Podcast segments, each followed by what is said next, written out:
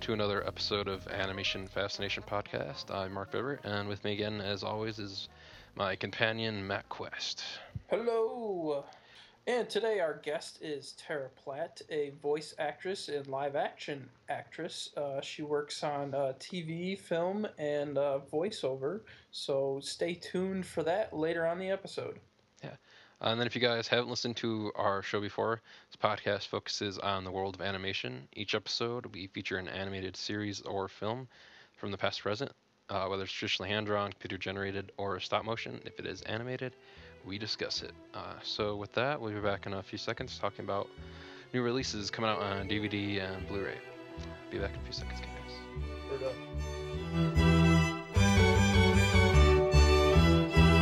Okay,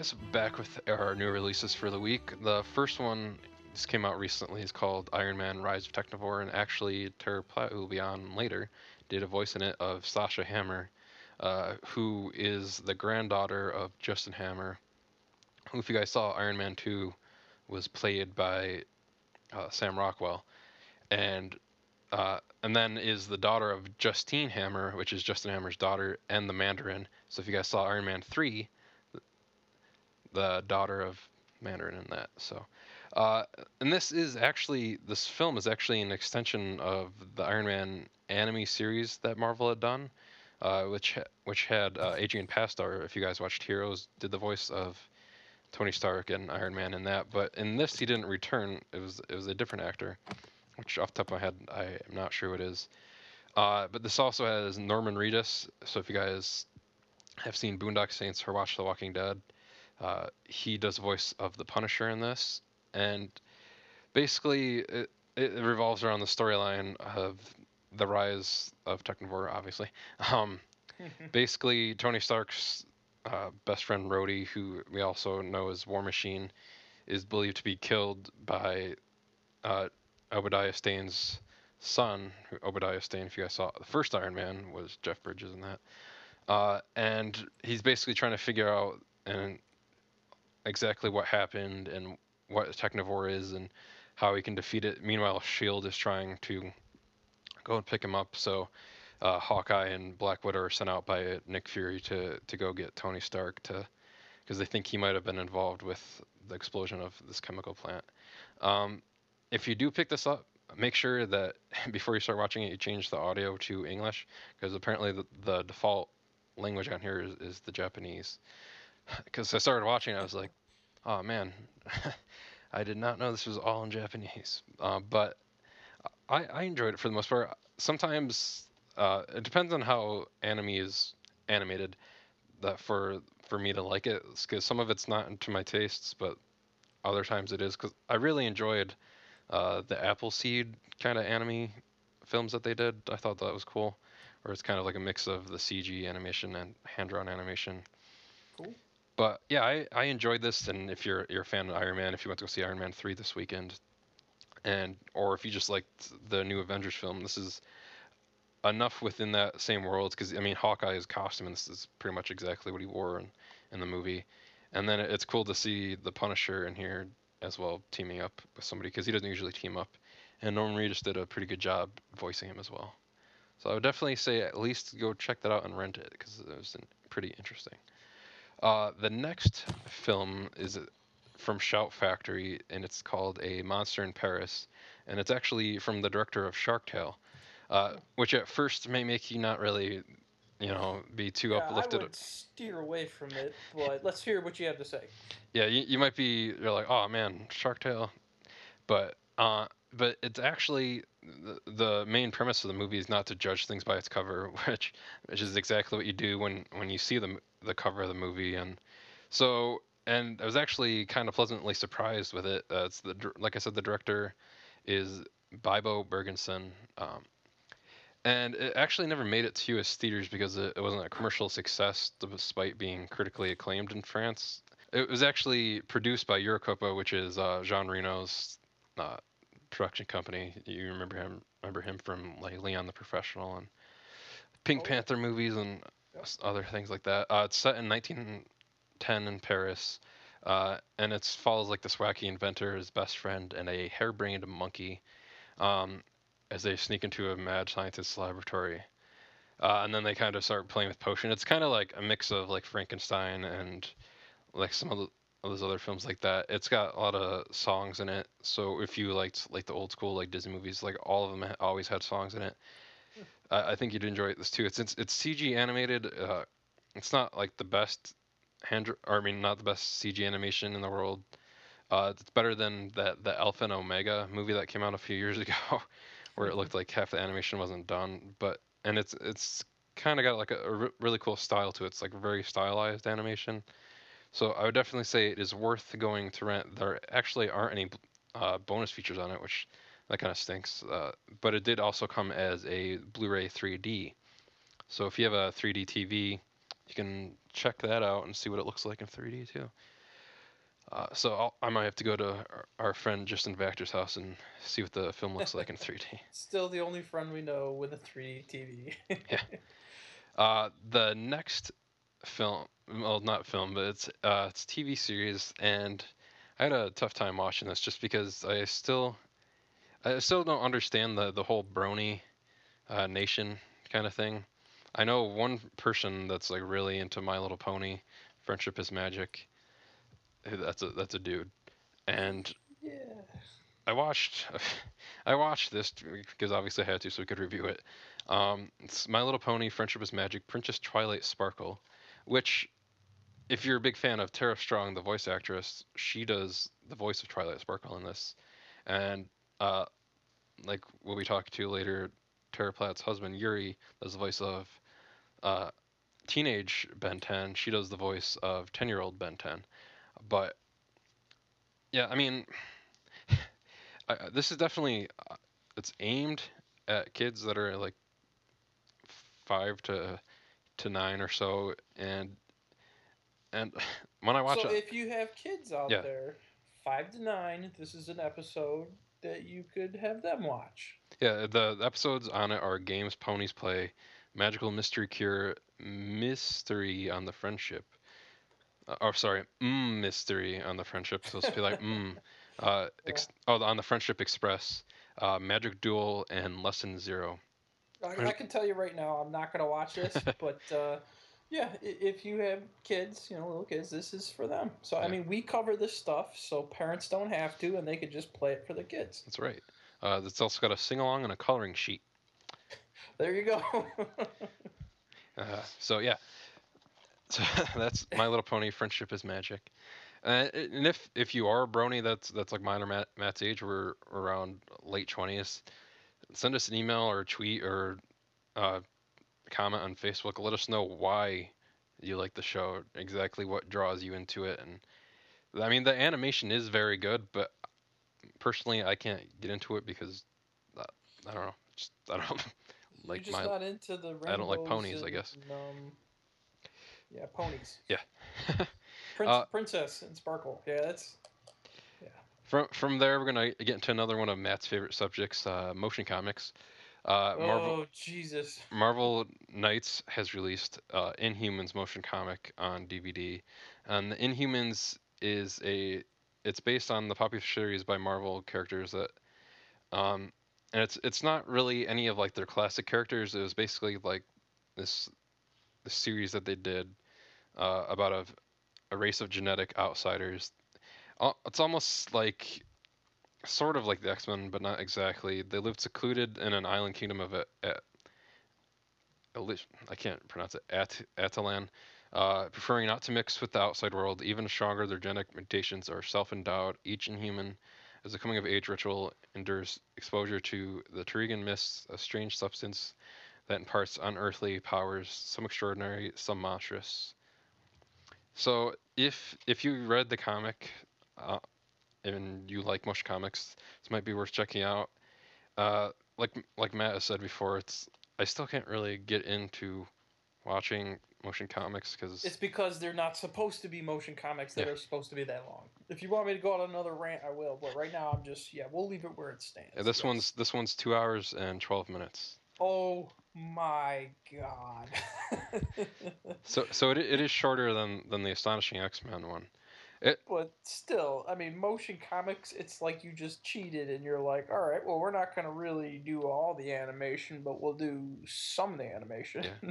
Like the best con- comparison I can give to like motion comics is basically audiobooks. Like if you want to read the comic but you don't really want to sit there and flip through every page and read the comic, then you can watch this motion comic. That that's that's pretty much the closest I can say it's that it is to it. The motion comics like the lazy animators comic. that's how I put it now. That's that's my term for it. The lazy animator uh, comic. Yes, video animation. Jeez. Uh, yeah. So so with that, that's Marvel's Knights Inhumans. Uh, the next one's gonna be kind of a little flashback for me and Matt. Uh, did you ever watch the Magic School Bus, Matt? I remember the Magic School Bus. because they just really released this DVD called Magic School Bus All About Earth. Uh, it's got three episodes on there. It goes to seed, uh, blows its top, and goes on air.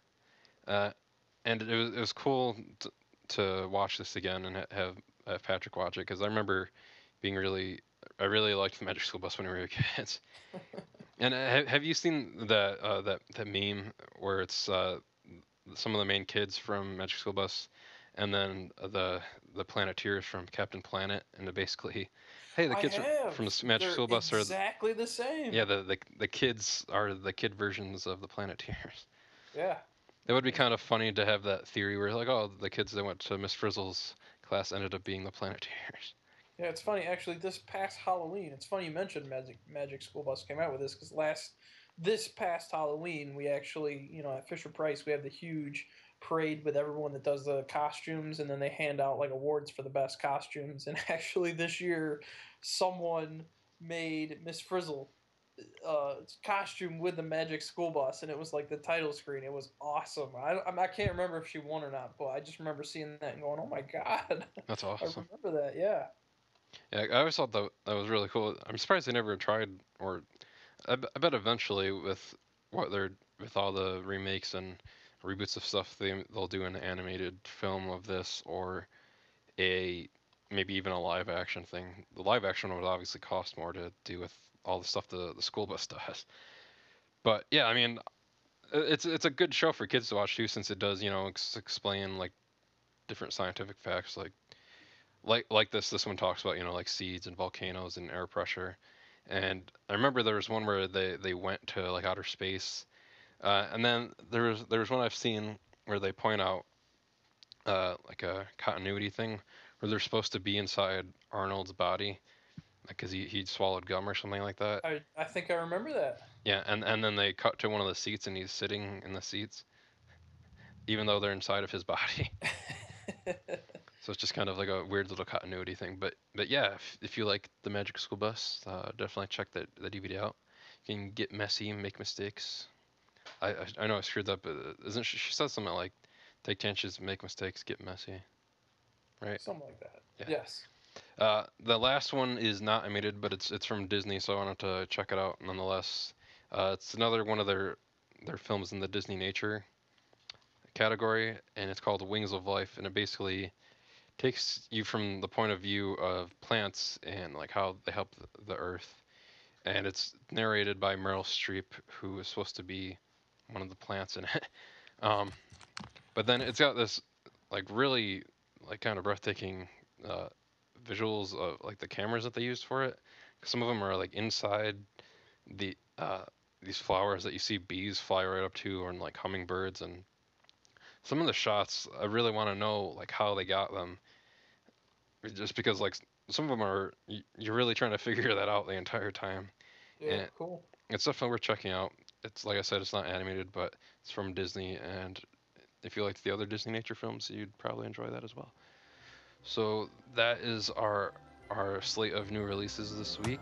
Uh, we'll be back in a few seconds with our news.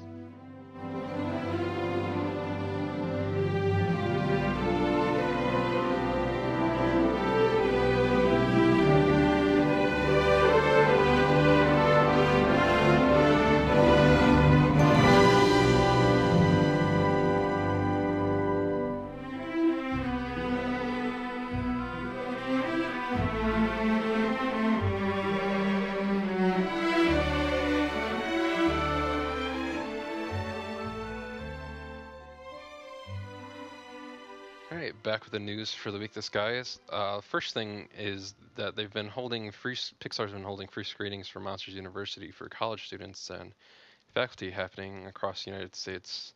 I tried to go to one the other uh, the other week, but I wasn't able to since I'm not in college anymore. Uh, I tried to because I really want to see the movie. Uh, Matt, you might be able to. I mean, you'd have to go to New York City though, because that looks like the one that's gonna be closest to you on May seventh. Because I mean, since you work at a college. Uh, yeah. Probably won't be able to make it to New York City, but that would have been a dream. Yeah, I guess both of us will have to wait until June 21st, like most most everybody else.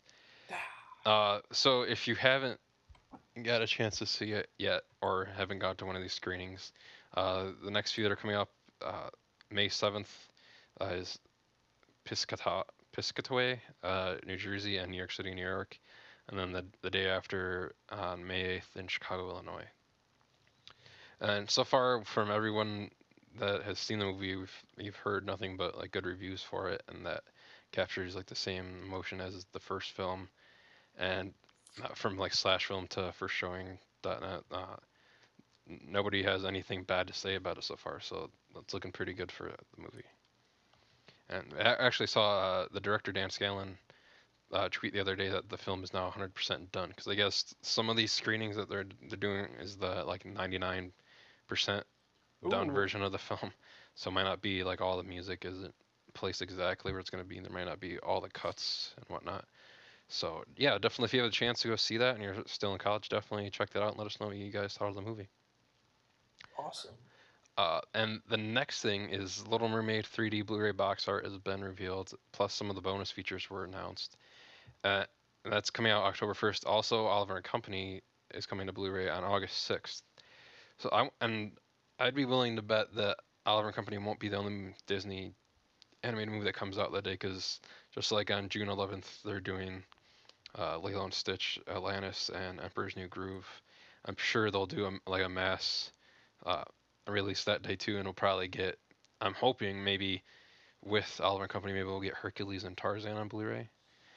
So fingers crossed, maybe that we'll get those. Uh, and it's it's good to see that it has now been confirmed that Little Mermaid will indeed be on 3D on Blu-ray. So if you have a friend with a 3D TV, you can go check that out at their place. So to highlight the Fox animation slate at CinemaCon, our next bit of news, um, Fox has uh, released um, chair- the chairman Jim Gianopulos. I hope I said that Yeah. correctly. We're always going to screw up names, so sorry in advance. Even the best uh, announcer cannot pronounce every name. All right. So he unleashed the dragon, or the sequel to Dragons: How to Train Your Dragon 2. Not a confirmed title. The sequel to DreamWorks Animation 2010 hit will be in theaters in June of 2000. Uh, yeah, 2014, June 20th. Yeah, so just about a year away. A year away. How to Train Your Dragon 2. All right, next summer's already looking better. Um, you know, we didn't hear of anything else coming out. Yeah. Is there anything else coming out? Uh, No. Mr. Peabody and Sherman's coming out in in the spring next year in March, because it got pushed back from this fall. Yep. Uh, so we'll be seeing that. And, And, I, uh, I go go ahead. It, they actually gave us. Uh, uh, they unveiled a sneak peek at the uh, CinemaCon as well for uh, Mr. Peabody and Sherman. Um, what were you gonna say, Mark? I was gonna say, I guess at CinemaCon they actually showed some like a little teaser of footage of from Dragon 2, and uh, I, I guess it's not really a spoiler, but the fact that Hiccup is a few years older, and like he's noticeably kind of older in this in the teaser that showed, and the people that were talking about it are saying that would be like a, a perfect thing from to just release as a first teaser trailer for, for the film with with that, and uh, I'm really looking forward to that too. I found somewhere online there was like an actual image of Hiccup from the second film. So Oh, cool. yeah, if you guys are following us on Facebook or Twitter, uh, look back a few days, you should be able to find that too. That's where you check it out. Cool. And then to close out the presentation, uh, the chair and DreamWorks Animation offered up a new look at Turbo, which comes out uh, July 17th and we're looking forward to that. Even though I I kind of was against it, and now all the trailers that have come out have been looking pretty good. What do you think, Mark? Yeah, I think it looks pretty pretty interesting now too, and uh, we have Epic coming out later this month. They also talked about that a little bit, uh, and they also talked about the sequel to Rio, which we really haven't heard more on yet. And they also uh, Chris Wedge, who's actually directing Epic and also did uh, Ice Age and Robots, announced a new Peanuts film is coming from Blue Sky as well. It's going to be coming out in November of 2015 which will, like you were saying, come out with the 65th anniversary of Charles Schulz's first comic strip for that. Awesome. Yeah, can't wait for that. Yeah. Uh, and then the next thing was that Disney also had some pretty awesome announcements at CinemaCon this past a uh, few weeks ago. Uh, they show apparently they like we were just saying they they screened the entire uh, film of Monsters University, so it would have been pretty awesome to be there to see that too. Uh, they also uh, now confirmed, confirmed because I thought this was already confirmed was that Pete Docter's new film will be called Inside Out, uh, which haven't we? Hasn't that like been, been reported like three or four times now that it's gonna be called that? Well, I think we're just so on top of it. Maybe the whole general yeah. public doesn't know, but we're the informed ones, and we're informing you right now. Yeah. Well, yeah. So, so the movie will be called Inside Out, and it comes out in theaters on June nineteenth of two thousand fifteen. So if nothing changes, that will actually mean that'll be the first year that two Pixar films come out in the same year, with uh, the recently announced Finding Dory coming out in November of that year as well. So, uh, and then next year's also got uh, they also got to see a few seconds of animation from The Good Dinosaur that'll be coming out next May, which that was probably pretty exciting too. Uh, so I'm looking forward to The Good Dinosaur a lot too, and I, am hoping because usually Pixar does this where there's like a teaser trailer. It'll either it'll either be in front of Monsters University when we see it this June, or it'll be on the Blu-ray for Monsters University when it comes out probably this November. So I'm looking forward to seeing some stuff from that. And the the last thing they reported was a first cut of Frozen has uh, has been done, and it, according to Horn, it says that it's one that works. So hopefully that that means that it's good. yeah, hopefully that means it's you know it works. So yeah. And, and positive review. They also reported uh, some footage or showed some footage from Lone Ranger, and talked about the fact that there's basically going to be a Star Wars movie every year for the foreseeable future, starting in 2015, with uh, starting with Episode Seven, and then every other year we'll get like standalone films. So it'll be episode seven, standalone film, episode eight, standalone, episode nine, and then they didn't give like a uh, an end date for that. So apparently we'll have Star Wars films every year for the for into infinity and beyond. I think as long as George Lucas is alive, he's going to continue to make Star Wars yeah. movies. I, I'm glad that J.J. Abrams will be is going to be directing episode seven, and apparently they want him to do episode eight and nine too. So we'll see what happens there because I know there's a lot of people that want to see him direct the third Star Trek movie too. So I guess we'll, we'll see what happens with that. Uh, and also, we know that whenever a film does does really well, that guarantees that there will be a sequel for it. And with that, since DreamWorks The Croods has done so well uh, this past March, uh, that film is now starting the pre-production process of getting The Croods 2 underway.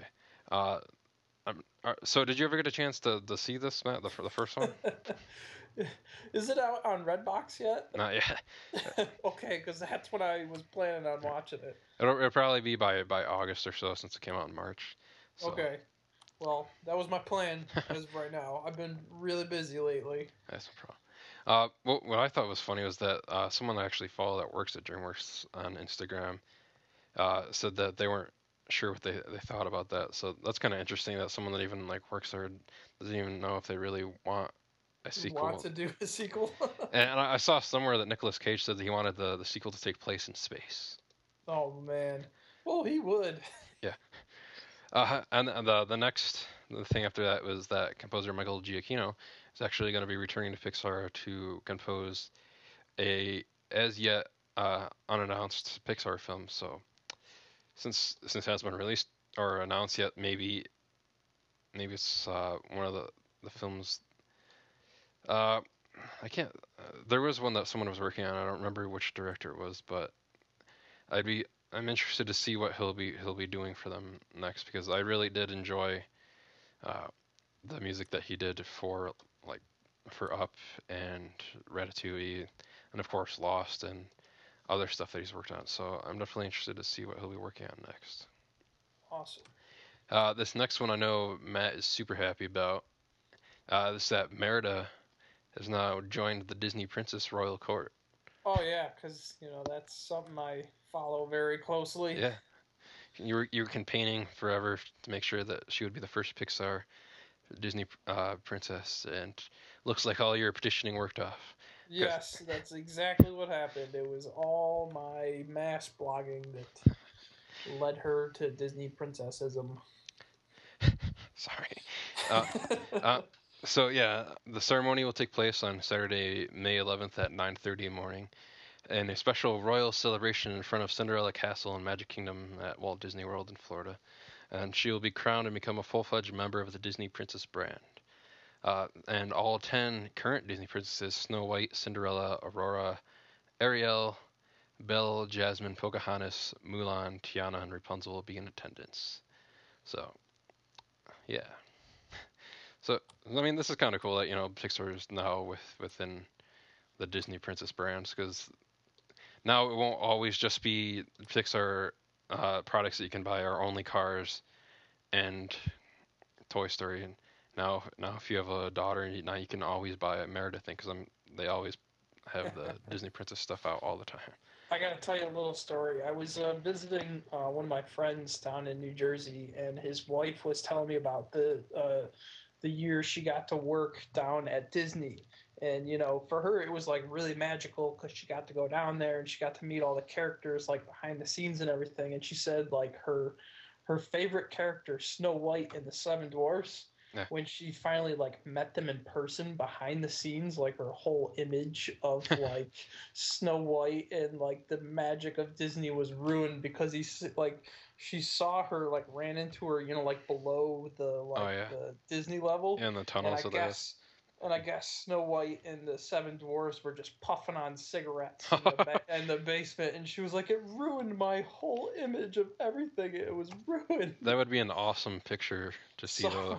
Yeah, Just so to you see. just imagine Snow White and like the Seven Dwarfs in the in the hallways smoking on cigarettes. So it's not glamorous all the time, but at least the public can't see that. Yeah. Uh, the, the only smoking you see happening at Disney is the, the caterpillar from from Alice in Wonderland sucking on his hookah. Yes. Uh, yes. So going going from that, uh, Mark Andrews, uh, who just recently directed Brave for Pixar, is writing and directing a new original film for Pixar. Uh, he hasn't really said anything else about it other than he's working on it right now. And during the interview, this is when he went to he returned actually to Scotland to for a animation uh, mentoring thing. And he said that he also would be open if if there was the right story for it in the future for a sequel to Brave. So which is basically like the standard like answer you give for any sequel thing. Like if there's is there if there's a right story, we'll do a sequel to it. So I guess if the if Pixar does eventually come up with a, a really good story for a sequel to Brave, that's not out of line, I guess. Uh, so uh, and I'm looking forward to in since Brave really wasn't like his brainchild to begin with. I'm interested to see the the film that he's writing and he'll be directing now too, just to see like what like you know what just comes from him, and isn't like an amalgamation of him and Brenda Chapman working on something together. Uh, th- the next, I mean, did you did you want to say anything about that, Matt, or are you just excited too? Very excited. Uh, the next thing um, I know both of us are not excited about. Uh, Trolls. How make- can you say that? You like Trolls? Well, it's trolls. Are, are you just trolling? Uh, Trolls are to make a comeback with uh, DreamWorks. Basically, um, looks like DreamWorks has assigned uh, the newly acquired IP to to Sean Dennis, who headed the American Girl franchise. Uh, Dennis will serve as a brand manager. No word yet on what exactly is to come from the new Trolls invasion but with DreamWorks Animation, expect tune-based media, film and or television, and of course toys, t-shirts, video games, and everything else imaginable. I could just see this being exactly like the Smurfs in 3D. Yeah. It's just going to be trolls everywhere as far as the eye can see. The, the only thing I can think of now when I think of trolls though is Jimmy Fallon singing his his troll songs. Or he did the I bought a troll, I bought a troll for you. The one you wanted was blue. They only had yellow. uh, yeah. So yeah. So are you guys excited for a troll movie? I know. Apparently Matt is, uh, but I'm I'm not as excited, and our writer for the site, John, is doesn't seem to be too excited either. Uh, the next thing coming from DreamWorks though is that they're hard on work on the eagerly anticipated Kung Fu Panda 3, which I'm really looking forward to that. And apparently, uh, Bryan Cranston from Breaking Bad has joined Walter the White. has joined the cast. Uh, Mads Mikkelsen from Casino Royale, and he's also now uh, Hannibal Lecter on the TV series Hannibal on NBC, as well as Rebel Wilson from Bridesmaids and Pitch Perfect will also be lending their voices to the film, uh, joining Jack Black, Angelina Jolie, Seth Rogen, uh, Jackie Chan, Dustin Hoffman. Uh, so, no word on what characters or animals the, the newly minted cast members will play, uh, but based on previous acting roles, labeling them as possible antagonists is probably not out of the question. Although I would like to see uh, Bryan Cranston do like maybe like a really wimpy like rabbit in the movie, just because it would be totally like base. It'd be funny because since kind of like Bryan Cranston is more or less a villain on Breaking Bad at this point, and Mads Yeah. Mikkelsen played the villain in Casino Royale and is Hannibal Lecter. It'd be funny if those two were good guys and that Rebel Wilson was the bad guy of the third movie. Just just because that would definitely throw you for like a twist since you, you wouldn't see that coming. Uh, and I'm excited to see what they'll do for the third one since the second one kind of leaves us off with that Poe might get to meet his father, as well his biological father, because his his adopted father is the duck. Yeah. Uh, yeah, I'll be really interested in that because the second one was so well done. I love the colors, the stylization, and the storyline and everything. So I have big expectations for Kung Fu Panda 3. Yeah, I'm real. I'm really excited to see it. Uh, that'll be coming out in 2015, so uh, a few more years. Uh, the last bit of news is a new Hulu original series animated, um, coming from Seth Meyers from Saturday Night Live and Michael Shoemaker from I want to say Parks and Recreation.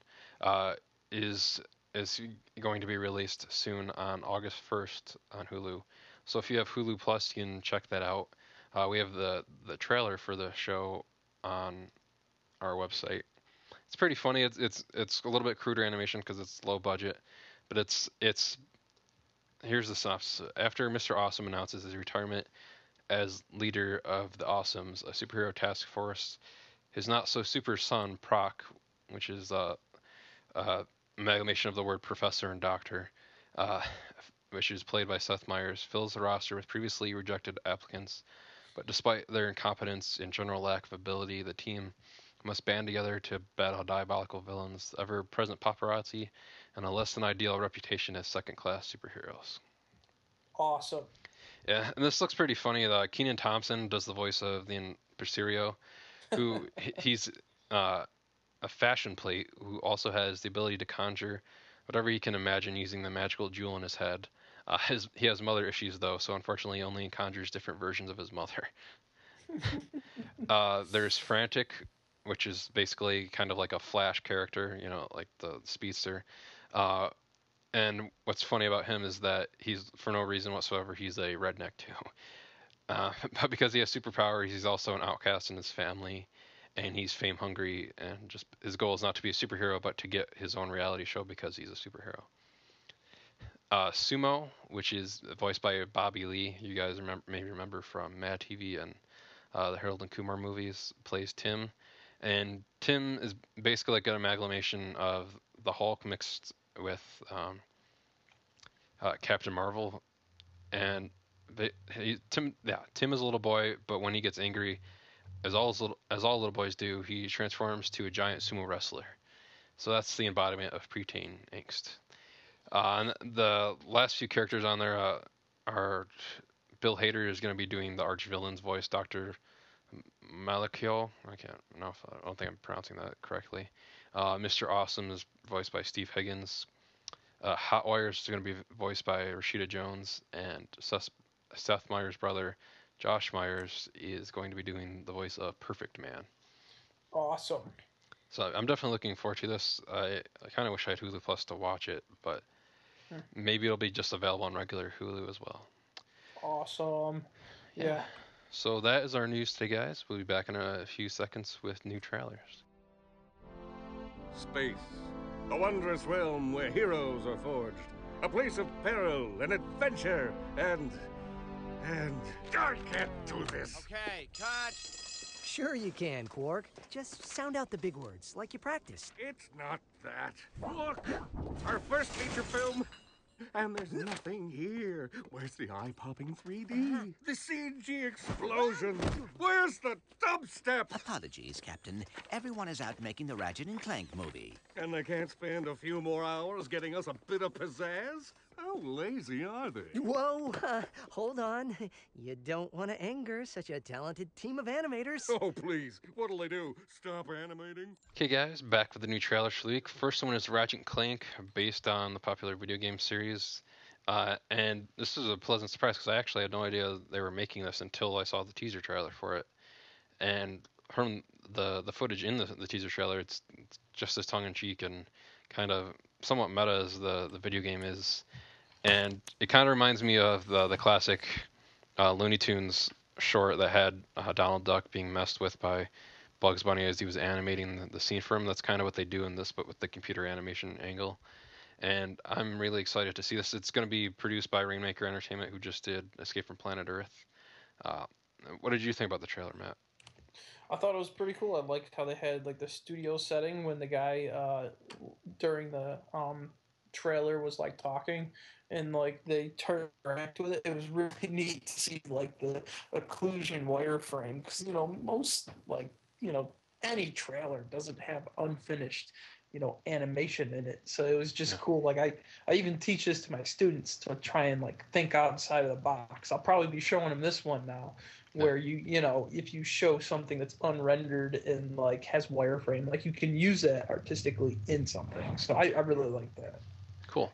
Yeah, I also like that they have the voice cast coming back from the video game as well to voice the characters in the film too. So that's really awesome of them doing that. Uh, the next one was the final trailer for Monsters University, which is almost kind of like a, uh, a combination of like the the college ads they did for it, the first trailer, and or the second trailer, and then like some new footage in the third one. Uh, what did you think about it?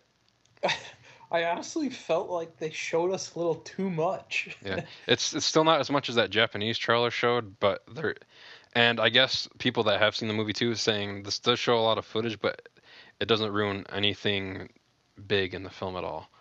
I, I like seeing more of randall in the trailer though too where he gets bumped into and he turns invisible. Yeah that was pretty cool. Yeah. So i'm interested in i'm i can't wait to, to see monsters university so I- mean, if you already watched the other trailers, then you're already into watching the movie. If you don't want to see anymore to, to possibly be ruined, I guess don't watch it. But if you want to see as much footage as possible, definitely check the trailer out.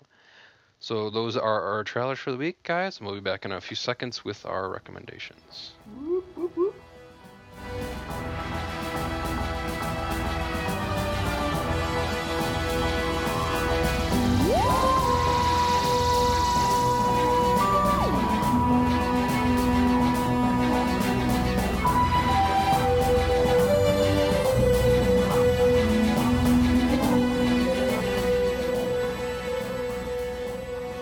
Recommendations for the week of May 5th. Uh, mine is Dr. Puppet Episode 1, The Red X, and I'm actually just kind of recommending this YouTube channel in general called Hello Dr. Puppet YouTube channel. If you're like a big fan of Doctor Who, it's a stop motion animated uh, web series. Uh, they have three episodes up now. There's this first one with the the eleventh Doctor, and the second episode shows what the tenth Doctor is doing for this during this first episode, and it leads up, and they kind of meet at the end of both episodes. And then there's also a Christmas oriented episode as well. So I mean, if you're a big fan of Doctor Who, it's, it's pretty awesome. It's got, and if you like stop motion animation in general, it's it's cool to see it that way too. What did you? I I don't think you watched Doctor Who yet, Matt, but what did you think of of the short? I thought it was cool. I mean, I congratulate you know the people who are actually producing this. 'cause, I mean, this is fan based, right? Yeah. Yeah, and you know the the fact that you know fans can put out something of this quality is great. I mean, the sets look you know awesome. The you know the puppeteering, it, it, the stop motion, it looks really good. So even though you know I haven't seen a lot of the Doctor Who episodes, I mean it, it's awesome to see you know fans putting out this you know higher quality um, animation for the web. So I thought it was really cool. Definitely. Uh, yeah, so um, definitely go check that out. There's there's three episodes now, like I said, and if you haven't, even if you haven't watched Doctor Who, these are there's no dialogue in them. It's all they're all um, yeah di- dialogueless. Uh, so they're Well, all that's- they're all when you silent. know it's yeah. good animation, if, and you still watch it when there's no Definitely. dialogue. So yeah, check that out uh, if you're a Doctor Who fan, or even if you aren't a Doctor Who fan. Uh, Matt, what what was your recommendation for the week? My recommendation for the week is Bless You. And uh, the whole uh, premise behind uh, this short little animation um, is uh, like someone took uh, video footage. It's, it, I mean, the description is an architectural, an architect in the skies tries, t- tires of his creation, decides to spice thing, uh, something up a bit, and it's basically God you know, putting Godzilla on Earth. But it's really cool how it's filmed because there's a way to take like aerial footage of like cities and make it look miniature. And it's a way of like blurring the live video. And then they stick it's basically god sticking godzilla in the city. And it just looks so cool because it looks like a miniature little city. And then you see this cartoon godzilla walking around and the effects are really cool um, in this little reveal the ending, but it look it's pretty awesome. I thought. What do you think, Mark? Yeah, I really enjoyed it. Uh, I I liked the the mix of like the what looked like uh, I don't know what, what is what's that camera that they use to now to kind of like there's a certain like the racked focus that they do to make things look like they're miniature. It's Like- a rack focus, and Alright. it's uh, it makes everything look miniature. Yeah, so like I liked mixing that with the the animation of like the dinosaur like Godzilla creature a- and like the mixing of that with uh like as quote unquote God that's like making this all and and then yeah, and I like the the, the tongue in cheek title for it as well, which you don't really understand until a certain point. Um, but But yeah, I really enjoyed it. I liked the the editing for it and the, the animation and the audio design for it too. So I would definitely say check that out as well. All right, guys, uh, we'll be back in a few seconds with our main topic for the day, which is our interview with Tara Platt. And at the end of her interview, she'll give us her recommendation for the week as well. So we'll be back in a few seconds with her.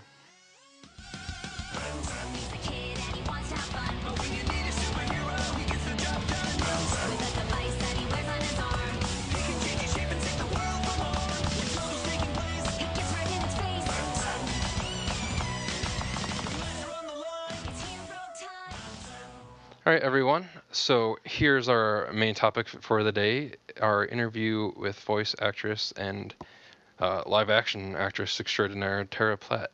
Thank you so much. I'm so excited to be here with you guys today. Thanks. Uh, uh, definitely thanks for coming on, and we can definitely understand with uh, your, your stomach bug you had last time. So. Oh man. Remind me I should not not eat food at restaurants I haven't eaten at so much. hey, it happens. It happens I everywhere. know. Oh man. That's my Achilles though, right? we all have Yeah. one. It's my stomach. uh, so I guess what kind of initially got you into acting to begin with? Sure. Um, well, when I was a kid, I really thought that I was going to be a doctor or a scientist of some sort because I've always loved science and I've always loved math and, you know, sort of figuring out how the world works and how we play a part in that. And So that was really going to be sort of what I was on track for. Um, I thought I was going to be, you know, like a doctor or a physicist or something. And then when I was about eight or nine, I had started going to see a lot of plays with my mom because she, you know, has more of a literary background. And so, you know, it was nice, even though my dad was more into sciences and math, my mom, you know, was coming from an English literary um, theater background. And so it was a nice sort of balance between the two. And going to see all these plays with her, I, I came across one that had a lot of kids in it. And when I was watching it, it was Annie Get Your Gun, and there was a whole chorus of children that were playing. You know, the kids were basically the same age that I was, and it was a whole chorus of kids playing the Indians in Annie Get Your Gun, which is a musical. And I remember watching them do that and just like having this like epiphany of like, that is the coolest thing ever. That looks like so much fun. I want to play and have that much fun. and then, of course, my mom, uh, for the realist, sat me down and said, "Okay, well, that's great that you want to do that, but you know, being an actor is a lot of hard work, and you have to audition, and sometimes you get the part, sometimes you don't. And then, if you do get the part, you have to do what the director says. You have to learn your lines. You have to go to rehearsal. You know, all the. She basically laid it out for me, which is great. Um, you know, because I sort of knew what I was getting myself into. Um, but so she had, so she said, look, if this is something you're really excited about doing, I will completely support you. Um, she luckily my parents, neither of them are like stage mom, stage dad people, but she would be, you know, she was very supportive and said, look, I'll take you to auditions, I'll take you to rehearsal, but it's your task to find what you want to audition for because if this is something you really want to pursue, it should be you pursuing it. So I started to go through the newspaper, the local um, like classifieds and I found a play that had a kid in it that they were auditioning for, you know, children, and I auditioned for it, and I booked my first audition, and it nice. was all over. wow. um, and so yeah, so from the time I was about nine, um, it just it it was it it was what I had to do with my life. It it was exactly what I needed to be doing. So someday I hope to play a scientist and a physicist and a doctor. but until then, you know. I get to do awesome. it. Yeah. Yeah, that's an awesome story. Yeah, uh, I actually like in my family, like my dad's a science teacher, my grandfather's actually like a chemistry professor. So oh, it's cool. like, yeah, I, I, loved having like all that, you know, science background, and then coming yeah. into like animation, I really mm-hmm. had this technical background. I love like the whole steampunk and all that. Oh stuff, my gosh, you know, you and me both. I actually am working on a project, uh, a short film that I wrote that I'm going to be in. That's a steampunk um, adventure because I just it's like the perfect mashup of like yeah. science and and aesthetic, you know. So awesome. Yeah. So, you know, bes- besides the acting, how did you get into like voice acting? Sure. So, so of course, I started acting when I was a kid, and then I realized that it's what I wanted to pursue in my life. So, I, I got my degree at, you know, I went to a university. I got my BFA in acting from Mason Gross School of the Arts and the London Academy of mm-hmm. Theater. And I was living in New York, and that's when I met Yuri doing a film and we moved out to Los Angeles. And out in Los Angeles, both of us were like, okay, so how do we make money being actors? Because that's, you know, we got to pay the bills, right? Yeah. Um, and I was like, well, I've done theater, I've done film, I've done television, but I know there's other work for actors out there. I just don't know what it is. And so we both started brainstorming, and I think I was, you know, asking him, I was like, what is voiceover? How does that work? You know, because I had never had experience with it before, and I didn't know anyone personally that was working in it at the time. So I couldn't just ask them, hey, how does that work? Um, yeah. And so we just literally took a class. I was like, well, if I don't know something, I'm going to go learn. So, so we signed up, we took a class, and from that class, we both made our voiceover demos, and then we both got agents, and then we both started auditioning, and it just sort of took off because we already both had a background in acting.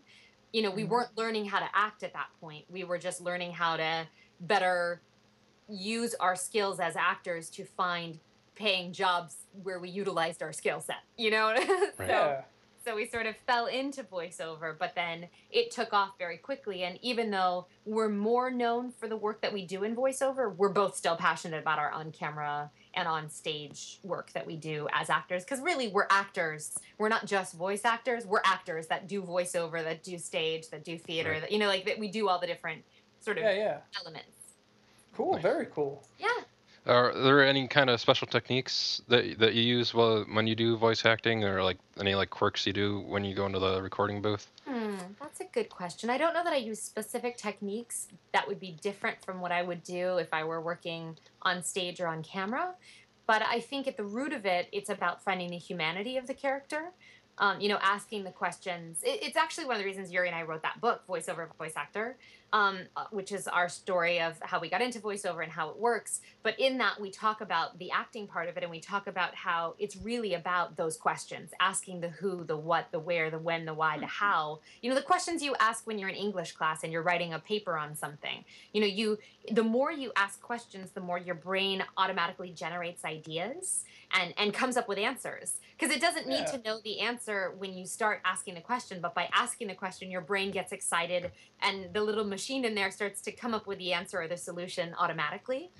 And so um, i think it's really asking those questions and then allowing whatever that answer that comes to mind is to really let that sort of ferment and play with it because that's your creativity that's your imagination at work. And using your imagination and answering those questions is what allows you to play. And for me, it's all about playing. It's about creating a world that you're playing in. And the way you play in that world is by being completely truthful and accurate to what that environment is. So, you know, if you're playing a mushroom that is on a foreign planet and you're a talking mushroom and you're having a conversation, like ask yourself some questions about, well, what must it be like? How do I feel? Who am I talking to? You know, like, and the more you can give yourself answers, whether or not they're correct, they don't have to be right. They just have to be the answer you come up with. And that's when you start to play. It's the same as like, you know, you see like a little kid and they're playing house or something. And for that moment in time, it is exactly the truth of, of reality to them. And they buy into it and they believe it completely and wholeheartedly. And that's what makes it so captivating to watch. And we can all sort of associate with it because we see the humanity in that. Um, and so I think I think that's what it's really about um, for me. Did I answer your question? I think Yeah. I answered your question. Okay. Oh yeah, definitely. I mean, it, it seems like you're really passionate about this. I mean, is it true, like the saying, you know, if you do what you love for a living, you never work in a day in your life, you know? Yep. Times ten. Yeah, that's awesome. Awesome. Yeah. So, going on um, from that, it, you know, you do the live action, you do the voice acting. Um, what would you say is like the the difference between that, other than you're not being on camera? Is there a lot of, like different preparations or? And no, because like when I do voiceover work, I rarely, if ever, get to read a script in advance or Uh-huh. you know see the, what the character is about or things like that. Now, obviously, if it's a character, like say for example Naruto, um, I play Temari on that animated uh, season uh, series. I've been doing it for a number of seasons, and so now I know who she is. I know who the other characters are. Like I get it, even though Yep. I may not know what's going to be this particular episode when I go in to record. But normally, if it's a new show or a video game or something I'm just showing up for, I don't know who I'm playing. I don't know the world that I'm playing in. Like, I don't know any of that before I get there and start reading my lines. Yeah. Um, normally, as we're recording them. so it's not like there's any pre production uh, or pre preparation that I can do as an actor. With on camera or on stage, usually you have the entire script. Um, now, granted, for television, it's a little different because you're only doing it for that episode. You may not know what comes five episodes down the line because they're still writing it and creating it. But um, if you're doing a feature film or if you're doing a stage play, you get to read the whole script. You get to know what your relationships are with the other actors. You you get to meet the other actors normally. You have costumes, you have props. yeah. I don't know, there's like a set that you're on, you know, like there's a whole world that gets built around you, which is great because you don't have to create that out of your imagination. You just get the freedom to play within it. But also, what's great about voiceover is you're creating all that stuff in your own mind, you know, your your own Yeah. mind's eye. So it's a little bit of the same work, and it's a little bit of a different.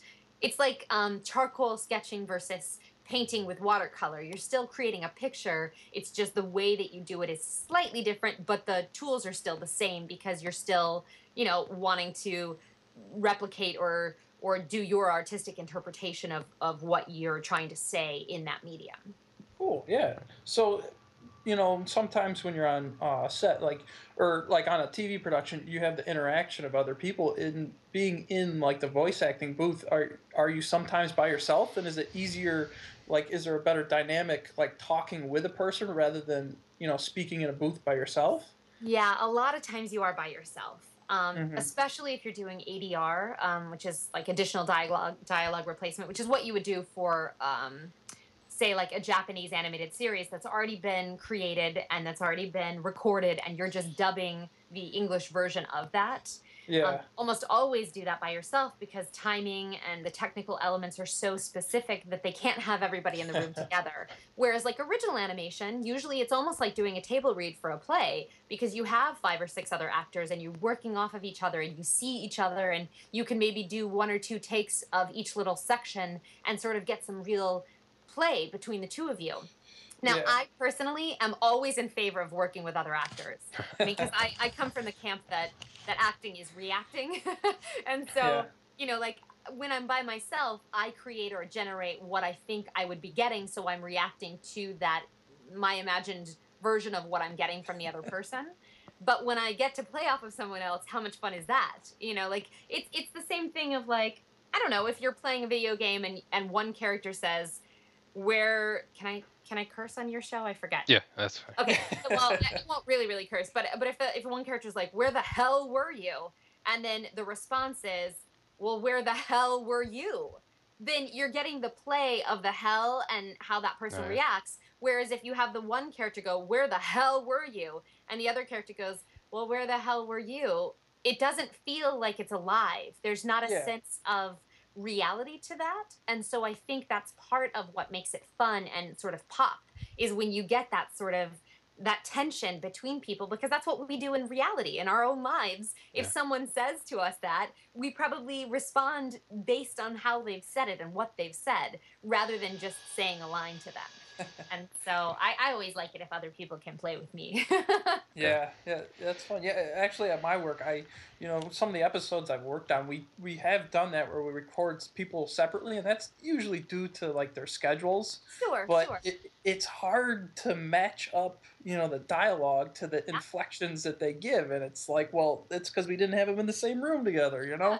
And usually, what they'll do with a circumstance like that is if you can't be in the same room at the same time, which happens, then whoever records first, they'll have that for reference. So you're sort of playing off of them. Yeah. Um, so you get to hear how they said it so you can re- respond to it. It just makes it tricky because they can't have now responded to you. So you sort of have to tailor your version for the lines that you know like it's it's sort of like um playing what's like one of those like i don't know is badminton one of those things where you toss to each other back and forth or tennis it's sort of like you're playing like a, a game of tennis but you have to figure out how to receive but also how to give so that the other person can hit it it's like it's Yeah. it's tricky you know But- It's a good metaphor. Yeah.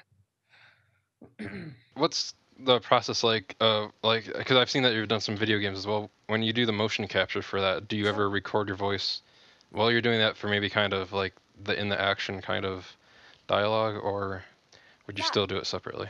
Yeah, uh, it's it's a bit of a mashup. So usually nowadays, what they do sometimes if you're the motion capture actor, you're not actually the voice actor. So sometimes it doesn't matter. The person doing the motion capture isn't actually recording the voice.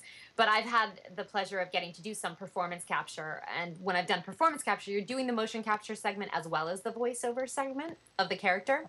And usually, the, what I found is they will have you record all your lines while you're doing the motion capture um, both for reference, like you were saying, to feel the the motion and what's happening and the the scale of it and stuff like that, while you're actually physically doing the the laborious work that you're doing on the sound stage. Right. But then a lot of times they will have you go back and pick things up because sometimes, unfortunately, when you are doing all that moving around, the quality of the sound isn't as good as it would be if you were just behind a microphone, recreating how you may sound if you were doing all that technical stuff and so it's a little bit of both. It's a, it, it ends up being a bit of a mashup. Um, and sometimes they realize that even though they had you saying the line while you were actually lifting the thing, it makes it sound way too heavy or whatever you know it is that Oh, yeah. they determine. And so they're like, yeah, yeah, yeah, it was great because you did exactly what we asked you to do. But now could you just make it sound like it's a little lighter, you know, or whatever that is. yeah, yeah. So, so it's it's a bit of a it's a bit of both. Um, but they usually do record you just a for reference, and then b because a lot of times it ends up working great. Uh, how fun is it to to wear the the, the nice gray pajama suits? Oh yeah, it's super sexy. no, but it is fun. I mean, there's something really great. I mean, that's also one of the things I love about on camera work is you are getting to go physically embody a little bit the character, and so I think there's something really fun about the motion capture element to um, that work. Definitely. Matt? Cool. So, um, how is it being, um, you know, uh, having a significant other be a fellow voice actor as well? Is that you know is uh, how is it? Especially since you guys work a lot together too. Yeah, um, you know, I've never had another significant other, other, so I can only speak to what I know. But uh, I think it's great. You know, it's it's nice to have somebody that gets what you do and understands the um, the ups and the downs. Because you know, we, we all get disappointed about things, and we all get to celebrate things. And so it's nice to have somebody that can really, really sort of empathize and understand where you're coming from with that. Um, and it's nice too because he's particularly successful. So you know, I sort of get to be the proud little wife, um, which is fun because he's he he works a lot. Um, and and that's also nice too because then people meet him and then they know that he's married to someone who also does similar work. And then sometimes they meet me and because they because he's sort of got such a great track record with them, they're like, oh well, we should work with your wife too. And then they end up liking me, and then it all works out for both of us. Nice. Um, but uh, but yeah, I think it's great. Um, you know, because obviously we're clearly not competing for anything. Mhm. Um, Right. We're in very different sort of worlds. Even though I do know that there are a lot of women that do sort of young boy voices, and that would be considered something that my husband Yuri is very good at doing. That sort of quality of sound. That's not my sort of field. I tend to play the like really strong, powerful women and warriors and chicks like that. So we're really never competing. So it's kind of awesome because we then get to work together because Yeah. we're not in competition. We actually just sort of get to sort of um, I don't know, play alongside each other. But like we were talking about earlier, oftentimes when we're playing together, we're not really playing together because he records on Wednesday and then I go in the following Tuesday. Oh, so we're not really working together, but we get to work on the same titles. yeah. Awesome. Do, do you feel like you you motivate each other, like you push each other to do better, like having that significant other like that? Yeah, I think so. Um, but we also, I mean, we work really well together. I mean, we also have our own production company. We have our own publishing company. Um, you know, with our production company, we we're in post on our second feature film, and we're currently in the middle of season four of our web series. And we've got you know a list of other projects that are in various stages of pre-production, from features to miniseries to like all sorts of stuff. So we naturally sort of work really well together. So I think we do a good job of balancing each other out and also sort of pushing each other to get the things done that are important to us in our in our world you know like making those dreams happen Cool. Yeah, that's awesome. yeah. Uh, yeah, and then yeah, because my my son's a huge fan of Ben 10 too, and then he kind of pulled me into it. So. Yes yes. It's a really good show. It's Yeah. such a good show. It's it's really well written. It's very clever. It doesn't just resort to like who's the strongest is going to win. It, it, it uses brains and and group thinking and you know people sort of I, I think it's a really good show. Uh, and you you brought it up earlier, but what kind of brought up the idea and like what went into the the writing of your book voiceover voice actor? Yeah, well, that actually came um, a few years ago. Now I think it's been like almost four years. but um, we were getting a lot of emails and a lot of um, notes from people that saw that we had suddenly started doing voiceover and were becoming successful in it, and they wanted to know how we did it and how it worked and what what it entailed, and basically all the questions we had had. You know, five years before that, they were all like, "Well, uh, what is this? How does this work?" And then there were also fans that just wanted to hear our story and wanted to hear advice or you know were interested in possibly pursuing it but maybe weren't actors and and so basically we had started responding to people's emails with long long emails in response but it's really hard to tell somebody everything you know about something. It'd be the same as me going so talk to me about how animation works. How do you do that? Like you can't there's not just like one answer. Like there's it's huge you know? You, you can't just be like so how is it being a doctor? You know like there's just so much to it. And so we were writing these really long emails, and I realized we just A, didn't have the time, and B, it wasn't really giving a full thing. We would answer like a question, but then they would come back to us with five more. And so I turned to Yuri one day and I was like, we should just, because I went to the library because I was trying to find a book that I could just recommend because I'm a book reader. So I'm like, if you don't know what you're doing, go read a book and figure it out. and I couldn't find a book that I felt really explained what I thought was important and really explained to people what I thought were practicable steps and what I thought sort of made sense of the whole thing. Because there were books out there that was like, the cone of sound is 35 degrees from the angle of the microphone. I'm like, that doesn't help you. That doesn't tell you anything. Yeah. you know, Right. so I was like, I want it to be a book that people are going to think is fun, that people are going to think is um, very informative, that it will be entertaining, and that if you decide or don't decide you want to be an actor or you want to be a voice actor, won't talk down to you, but will give you lots of information that then you can pursue more in in depth. And we also really were. Um, it was important to us to have other people's comments in there. So in our book, there's 20 different other little sort of excerpt stories from other people, from voice engineers from directors from other voice actors you know uh, so we we wanted to have a lot of different perspectives so people felt like it was a sort of well-rounded book and because i couldn't find a book in the library i was like yuri we're going to just write this thing let's do it and so we started to compile the emails we had already written and then over the course of a year we fleshed it out and then we got those other stories and then we wrote a book Cool. Awesome. Yeah. Yeah, that's that's definitely something I, I would recommend. Um, I actually teach college classes as well, uh, as well, and um, I could definitely recommend that book. To, I know to a lot Oh, of thank students. you. Well, thank you. I appreciate it. Yeah, people Yeah. really like it, which is very, very nice and and always always welcome to hear. So thank you. There you go, Matt. You could have them carry it at the college bookstore and Oh, Yeah, I could. raise the book Yeah. sales. Hey, I'm the professor. I could tell them to carry that book if they want. if- Exactly. you know? Actually, we tried to do that for a while because there's so many universities now that have voiceover. They're actually starting to give degrees in voiceover, and we were like, "Well, this book is kind of awesome. You want our book?" And we were not getting a lot of response from people there. I just don't think they get it or whatever. So, Well, Matt, you can lead the crowd now. yes, Yeah. exactly. Uh, kind of go, going from that, you talked about it a little bit too. What is it like uh, to run your the production company together, and uh, what initially started up the production company? I guess what was the first production you did with for yeah, the, the first film we did was called Tumbling After. It's a psychological thriller. Uh, Yuri wrote it, and we produced it together, and we both acted in it. Um, and the impetus behind the production company and us doing our own projects is basically that, you know, in this crazy world that we've decided to make a career in, the entertainment industry, you know, there are no guarantees. And there's, you know, a lot of people vying for a relatively few number of jobs. And even though we're both, I think we're, I think we're both very talented people, we're also only two people in millions of other people. And so there's a lot of times where we're not having the opportunity to work with the people that we would like to be working with or on the projects that we want to be working on. And or we have our own ideas for projects and stories that we want to tell that we're passionate about that, you know, we are storytellers. And so it came out of our desire and our um, passion to want to be working, regardless of whether someone else was hiring us to be working at any given time. And also to allow us to work in mediums and genres that maybe we weren't being as focused on. So, like, you know, you sort of, not that you get pigeonholed exactly, but you sort of get pigeonholed and people go, oh, that's what you do. And then they keep hiring you to Yeah. do more of that, which is great because you want to be hired and you may enjoy doing that thing that you get pigeonholed in. But it doesn't mean that that completely fulfills you entirely and that that's the only thing you can do.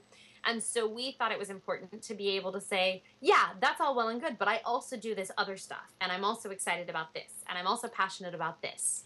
And so that's kind of why we started it. And, you know, I think we both, we both, even though we don't necessarily have the same artistic sensibilities, our, our sort of um, aesthetic, it, it crosses over each other. We sort of are like a, you know, like a, what is it? It's not a Venn diagram. Oh man, whatever the term is. But but we sort of we intersect, and on our intersection, there's no reason that we can't play there. And then sometimes we produce things that are more me, and sometimes we produce things that are more Yuri, and it's a good sort of, you know, teamwork. Cool. Awesome. Yeah.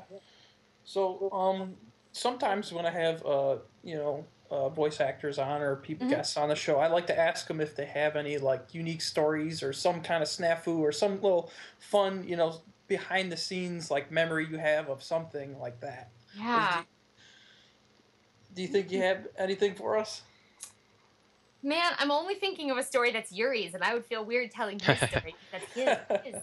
Let me think if there's any that are mine.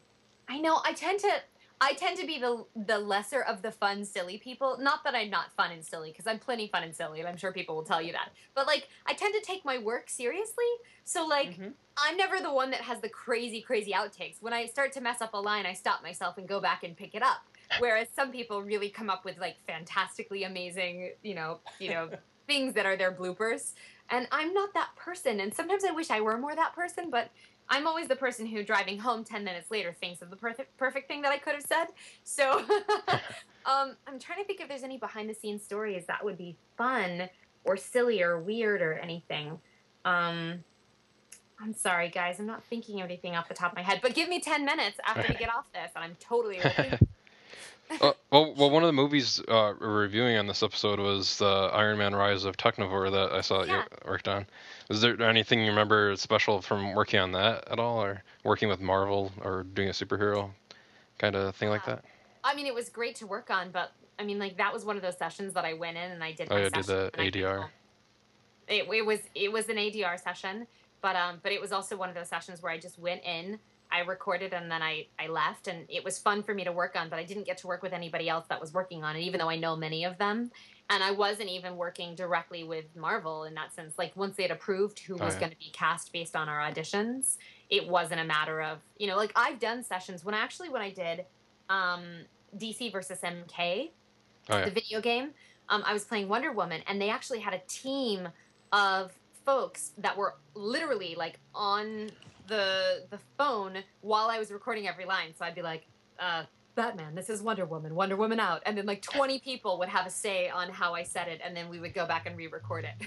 Oh man. my. that was that was much more intimidating. You know, it's, it's Yeah. much easier just to have the director go, "Great, give me another one. Okay, we're moving on." um, it's a lot more intimidating to have you know twenty people weighing in on every nuance of every syllable that you're saying. So Definitely. yeah. So is um could you provide for us maybe something you're working on right now?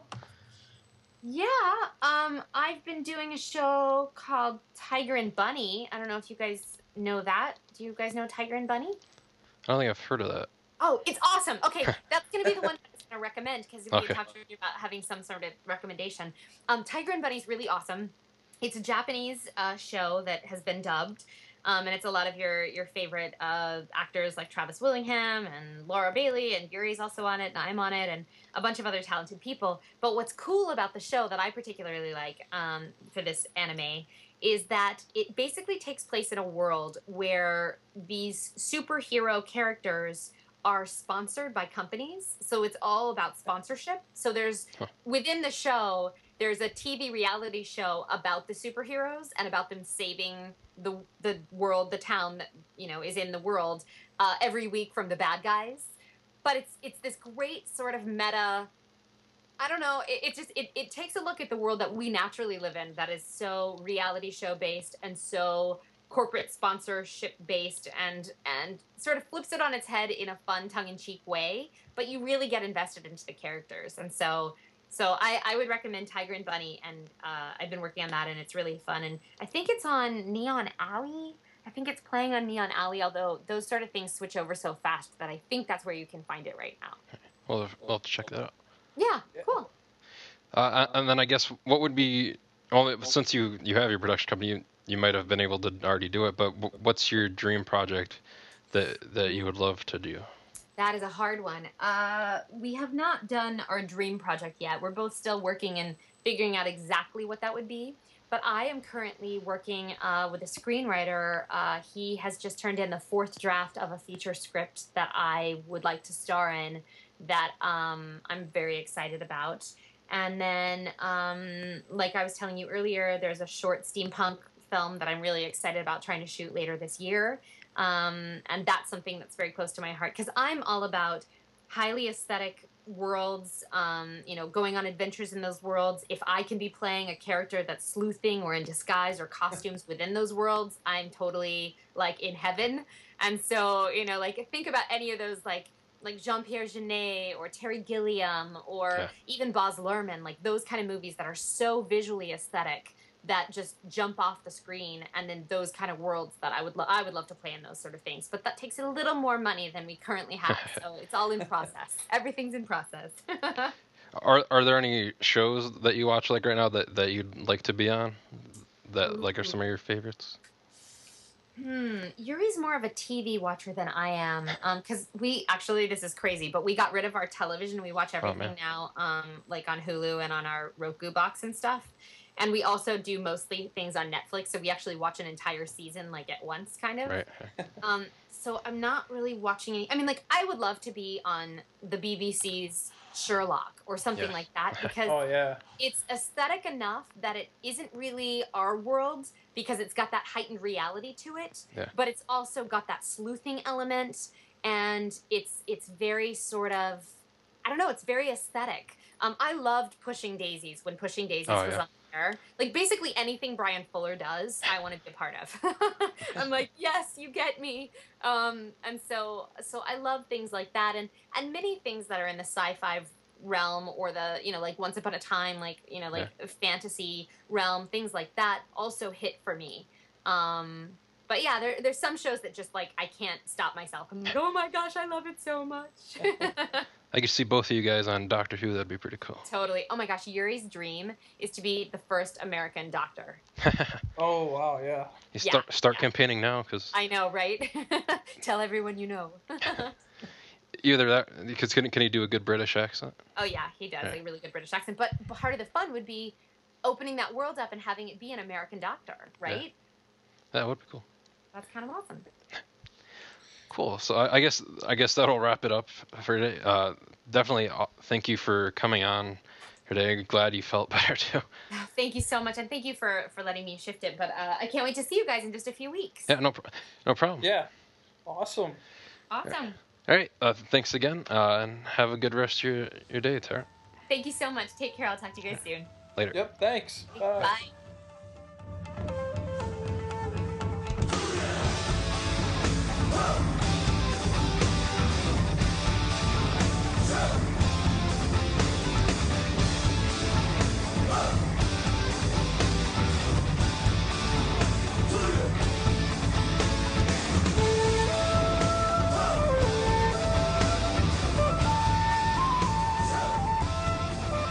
All right, everyone. That's our show for the day. Hope you enjoyed our interview with voice actress Tara Platt.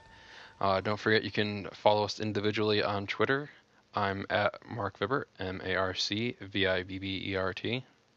And I am at QuestPact, Q U E S T P A C T.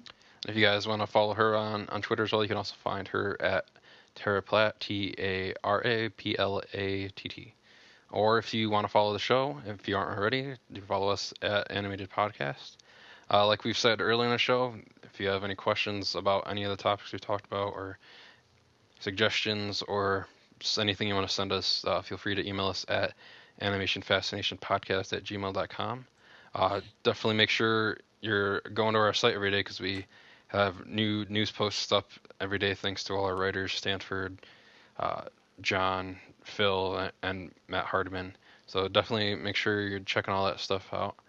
And if you haven't already, like us on Facebook just by searching for Animation Fascination, where we also post news and where you can also contact us and give suggestions and whatnot. Yeah, guys, so I'm Marc Vibbert. For myself, Matt Quest, and our guest, Tara Platt. Thank you for listening, and make sure to tune in again next time, guys.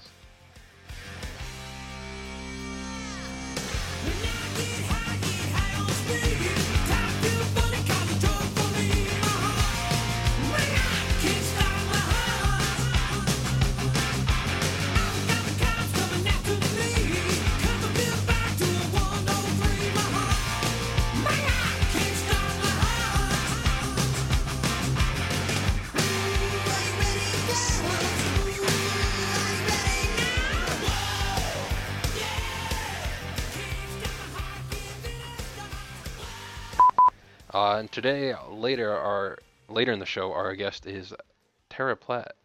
Uh, she's a voice actress and live action actress, so definitely stay tuned for later in the episode because pretty good interview. I'm pretty sure it will be. I'm gonna redo that. That was, that, that was bullshit. Uh, and today our guest is Tara Platt, who is a live action actress and voice action.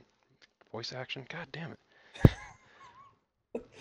Voice of the action of the wrist. Uh, the, the voice. uh, Okay, go ahead. What the hell's going on? I said it was gonna take long, and I'm doing all these freaking bloopers. Do you want me to do it? Let me try one more time, and if, if I can't do it, and then I'll. All right. Today, our guest is Tara Platt, who is a voice actress slash live action actress. Uh, and if you got, go ahead, Matt. Hold on. That was good. Apparently, I say awesome too much. I say definitely a lot when we're recording. Yeah, I hear the word awesome like every other sentence. Yeah, because you, say totally awesome a lot. Uh, one episode I want to do just call it definitely or totally awesome, definitely. Definitely. And I'll just. I'll just, I'll just edit together all the times we've said that on the show. That'll be Mhm. like our 50th anniversary episode. That's all it'll be. Awesome.